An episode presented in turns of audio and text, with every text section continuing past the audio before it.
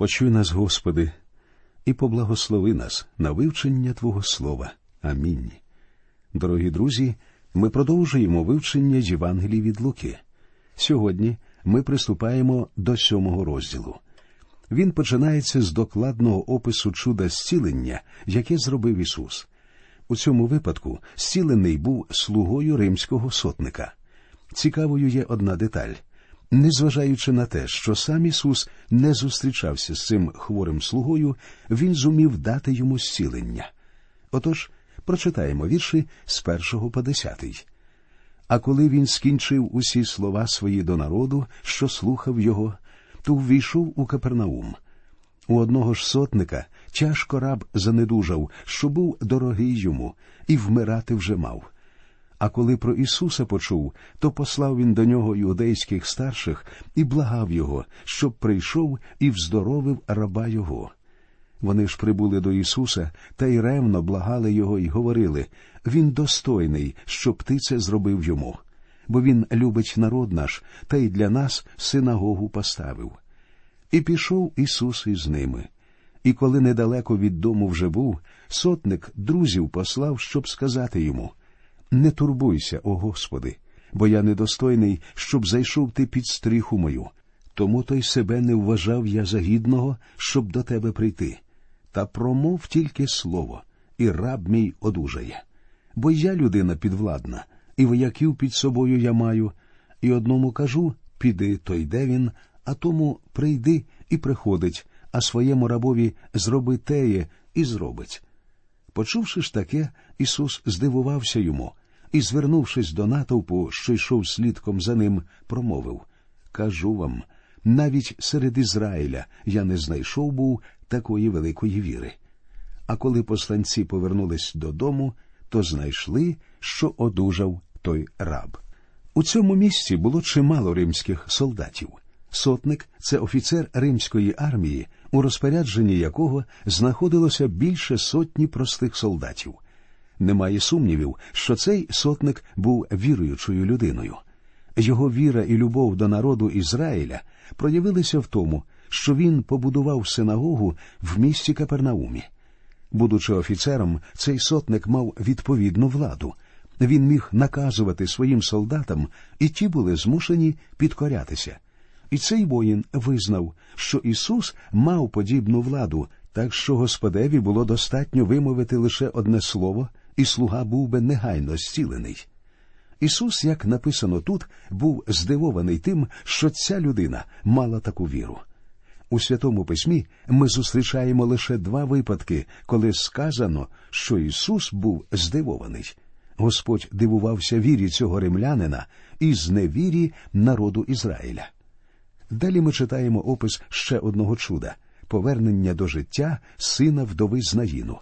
Ця подія описується лише в Євангелії від Луки. Лука наводить у своїй Євангелії опис ще одного подібного чуда, коли Ісус повернув мертвого до життя пізніше, у восьмому розділі. Ми будемо говорити про повернення до життя дочки Яїра. А зараз давайте прочитаємо вірші з 11 по 16. І сталося. Наступного дня він відправився у місто, що зветься Наїн, а з ним ішли учні його та багато народу. І ось, як до брами міської наблизився він, виносили вмерлого, одинака в своєї матері, що вдовою була, і з нею був натовп великий із міста. Як Господь же побачив її, то змилосердився над нею і до неї промовив Не плач. І він підійшов і доторкнувся до одра, носії ж зупинились. Тоді він сказав Юначе, кажу тобі, встань. І мертвий устав, і почав говорити, і його він віддав його матері. А всіх острах пройняв, і Бога хвалили вони й говорили Великий пророк з'явився між нами, і зглянувся Бог над народом своїм. Як ми вже сказали, лише Лука розповідає про цей інцидент. Тут ми бачимо чудо повернення померлої людини до життя. Можна було б назвати цю подію Воскресінням, однак усі ситуації, в яких Ісус повертав життя померлому, не були Воскресіннями в повному розумінні цього слова. Насправді, в усіх цих випадках Господь лише повертав життя в мертві тіла людей. Церковні перекази говорять, що після того, як Господь воскресив з мертвих Лазаря, той запитав Ісуса, чи доведеться йому помирати знову. Господь відповів, що доведеться, і з того дня Лазар ніколи в житті більше не посміхався. Я не знаю, наскільки достовірні ці перекази, але я цілком можу уявити собі, що достатньо пройти через смерть навіть один раз. За весь час існування цього світу єдиною людиною, що в повному розумінні цього слова воскресла з мертвих, був Господь Ісус Христос. Він був первісток серед покійних, як сказано в першому посланні до коринтян в 15 розділі. Він був єдиним, хто повернувся до життя в прославленому тілі. Одного разу відбудеться подія, яку ми називаємо підхопленням. В ту мить усі померлі у Христі, а також усі живі віруючі, раптово переміняться і будуть узяті до Господа, і їхні нові тіла вже ніколи не побачать смерті. Ця історія смерті сина вдови з справді сумна. Покійний був єдиним сином цієї вдови, і це робить його смерть вдвічі трагічнішою. Ми читаємо, що Господь зустрів жалобну процесію, проходячи цим містом. Існує думка, що кожного разу, коли Господь був свідком похоронної церемонії, він не міг пройти мимо і своїм втручанням переривав похорон. Не знаю, чи справедливі ці твердження, але я теж вважаю, що Господь повернув до життя не тільки цих трьох, про яких нам розповідають Євангелії. Я вважаю, що ці три події наведені нам лише як приклад, і, можливо, зображують три вікові групи дітей, молодих людей і дорослих. Ісус повернув до життя цього юнака заради його нещасної, самотньої матері. Він відчув жаль до цієї жінки і до її горя. Ми бачимо, що Господь доторкнувся до носилок, на яких несли цього юнака, і заговорив з ним. Цікаво відзначити, що в усіх ситуаціях, коли Ісус повертав до життя померлого, Господь починав говорити з ним. Так само, по Його слову, відбудеться і підхоплення. Писання говорить нам у першому посланні до Солонян в четвертому розділі сам бо Господь із наказом при голосі Архангела та при Божій сурмі зійде з неба, і перше воскреснуть умерлі в Христі. Потім ми, що живемо і зостались, будемо схоплені разом із ними на хмарах, назустріч Господню на повітрі, і так завсіди будемо з Господом. У момент підхоплення голос Ісуса поверне всіх його людей до життя. Звук його голосу буде подібний голосові архангела і громові небесних сурм. Господь звершив за час свого служіння багато усіляких чудес, і кожного разу він робив їх по різному. Однак щоразу, коли Господь повертав до життя померлих, це завжди було однаково. Ісус звертався до них. Як ми читаємо у 17-му вірші, чутка про чудеса і могутність Ісуса поширювалася по всій території Юдеї. Ці чутки дійшли і до Іоанна Хрестителя, який, як ми знаємо з третього розділу цієї Євангелії, знаходився в той момент у в'язниці. Йоанн посилає своїх учнів до Ісуса, щоб поставити йому питання, які хвилювали його. Читаємо вірші з 18 по 20. Про все ж те сповістили Іоанну учні його. І покликав Іоанн двох із учнів своїх і послав їх до Господа з запитом чи ти той, хто має прийти, чи чекати нам іншого? А мужи, прийшовши до нього, сказали Іоанн Хреститель послав нас до тебе, питаючи, чи ти той, хто має прийти, чи чекати нам іншого. Про Іоанна Хрестителя ми докладно говорили, вивчаючи Євангелію від Матфія та Марка. Багато в цій людині було незвичайним його вигляд, його одяг, його манери. У наші дні нам іноді доводиться стикатися з людьми, що вдягаються в дивний одяг, який підкреслює особливу релігійність. Йоанн Хреститель теж носив незвичайну одіж, але зовсім не це робило його незвичайною людиною. Саме його служіння й проповіді виділяли його з юрби. Він був покликаний на служіння Богом. Тому, перш ніж людина одягне особливі релігійні одіяння, я пропоную їй насамперед впевнитися в тому, що вона дійсно покликана Богом на служіння. Багато людей вважають, що маючи зовнішні атрибути християнства, вони вже можуть стати християнами. Не так давно я зустрів на вулиці одну молоду жінку, що проводила соціологічне опитування. Вона запитала мене про мою професію. Я відповів, що є служителем, і в свою чергу запитав її, як, на вашу думку, можна стати християнином? Вона сказала мені, щоб стати християнином, людина повинна бути доброю до ближніх, терпляче миритися із їх недоліками, демонструвати дружелюбність, а не ворожість. Власне, вона навела мені цілий список того, що потрібно робити людині, якщо вона хоче бути християнином. Я тоді сказав їй: якщо ви думаєте, що християнство це якісь дії або зовнішні прояви, то ви помиляєтеся. Християнство це особисті взаємини з Ісусом Христом. Це більше, ніж просто спроба наслідувати Христа.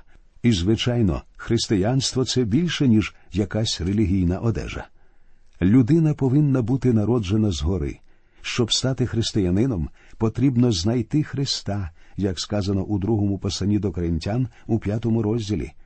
Тому то, коли хто в Христі, той створіння нове, стародавнє минуло, ото сталося нове. Треба сказати, що Ян Хреститель, хоча і з'являється на сторінках Нового Завіту, є скоріше старозавітним персонажем. Іоанн був останнім пророком Старого Завіту. Він був тим мостом, що з'єднував між собою старий і новий завіти. Його ім'я стоїть поруч з такими прославленими іменами, як Самуїл, Ілля, Ісаїя та Єремія. В Євангелії від Матфія, у 23 розділі, ми читаємо, що Христос, звертаючись до народу, говорив Горе вам, книжники та фарисеї, лицеміри, що пророкам надгробники ставите, і праведникам прикрашаєте пам'ятники та говорите якби ми жили за днів наших батьків, то ми не були б спільниками їхніми в крові пророків. Тим самим на себе свідкуєте, що сини ви убивців пророків. І вони дійсно продемонстрували, що є справжніми дітьми своїх батьків, тому що Ян Хреститель, останній пророк Старого Завіту, в цей час був ув'язнений, і смерть повинна була незабаром заглушити його голос. Але, перебуваючи у в'язниці, Іоанн страждав від сумнівів ти той, хто має прийти, чи чекати нам іншого. Пам'ятаєте, саме Іоанн Хреститель указав на Ісуса як на Месію. Це описано в Євангелії від Луки в третьому розділі. Він хреститиме вас Святим Духом й огнем. У руці своїй має він віячку і перечистить свій тік, пшеницю збере до засіків своїх, а полову попалить у в огні невгасимів. Іоанн очікував приходу Месії і хотів знати, чи дійсно Ісус це Христос. Іоанн розраховував, що Месія встановить своє царство в усій його славі та силі. І оскільки цього не відбувалося, Іоанн Хреститель посилає учнів довідатися, чи дійсно Ісус є той, кого вони очікували, чи вони повинні чекати когось іще. Зверніть увагу, що Господь Ісус тепло зустрічає посланців, але не квапиться відповісти на їхнє питання. Читаємо вірші з 21 по 23. А саме тоді багатьох уздоровив був він від недугів і мук, і від духів злих, і сліпим багатьом вернув зір. І промовив Ісус їм у відповідь Ідіть і перекажіть Іоанну, що ви бачили і чули. Сліпі прозрівають, криві ходять, очищуються слабі на проказу і чують глухі, воскресають померлі, убогим звіщається добра новина.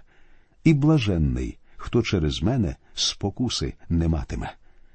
Ісус дає можливість учням Іоанна Хрестителя стати свідками його численних чудес для того, щоб, повернувшись до вчителя, вони могли розповісти йому, що власними очима бачили виконання пророцтв щодо Месії. Пророк Ісаїя у 35-му розділі своєї книги пишуть про перший прихід Христа. Тоді то розплющаться очі сліпим, і відчиняться вуха глухим. Тоді буде скакати кривий, немов олень, і буде співати безмовний язик, бо води в пустині заб'ють джерелом і потоки в степу. Ісус наказує посланцям Іоанна Хрестителя розповісти своєму вчителеві, що вони бачили всі ознаки Месії. Іоанн Хреститель виконав свою роль. Він вказав на Спасителя, який прийшов. Але виявилося, що Христос діє повільніше, ніж на те розраховував Іоанн, і це було причиною його занепокоєння. Однак усе, що йому було потрібно, це довіритися Господеві. Саме цього Ісус жадає від усіх нас, друзі. Він хоче, щоб ми керувалися нашою вірою тоді, коли розумом осягти не в змозі. Пам'ятаєте, що сказано у першому посланні до коринтян в першому розділі, 18-му вірші? Слово про Христа тим, що гинуть, то глупота, а для нас, що спасаємось, сила Божа. Сумніви зовсім не є ознакою видатного інтелекту, скоріше навпаки.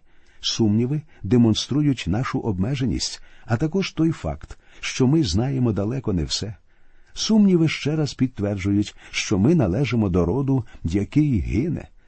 Однак дуже часто відірвані від реального життя письменники або університетські професори сидять в запилених і затхлих бібліотеках, пишуть про інтелектуальні труднощі прийняття богонатхненності Біблії та віри в божественність Ісуса Христа.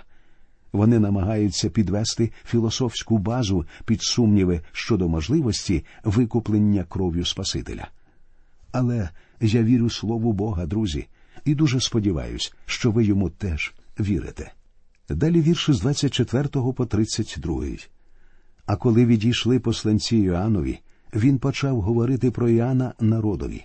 На що ви дивитесь ходили в пустиню? Чи на очерет, що вітер гойдає його? Та на що ви дивитесь ходили? Може, на чоловіка у м'які шати одягненого? Адже ж ті, хто одягається славно і розкішно живе по палатах царських. Чи був Іоанн очеретом, що вітер гойдає його? Ні в якому разі. Навпаки, він був суворий, різкий і непохитний. Далі Господь говорить на що ж ви ходили дивитись? На пророка? Так, кажу вам, навіть більше, аніж на пророка. Це той, що про нього написано. Ось перед обличчя Твоє посилаю свого посланця, який перед тобою дорогу твою приготує. Це цитата з третього розділу книги пророка Малахії, і в ній говориться про Яна Хрестителя як про предтечу. Кажу вам, між народженими від жінок нема більшого понад Іоанна, та найменший у Божому царстві той більший за нього. Як ми бачимо, Ісус віддає належне Йоанну Хрестителю. Далі Господь продовжує і всі люди, що слухали, і митники визнали Божу волю за слушну і охрестились Іоанновим хрещенням. А фарисеї і законники відкинули Божу волю про себе і не хрестились від нього. І промовив Господь до кого ж уподоблю людей цього роду, і до кого подібні вони? Подібні вони до дітей, що на ринку сидять, і один одного кличуть та кажуть ми вам грали були, а ви не танцювали.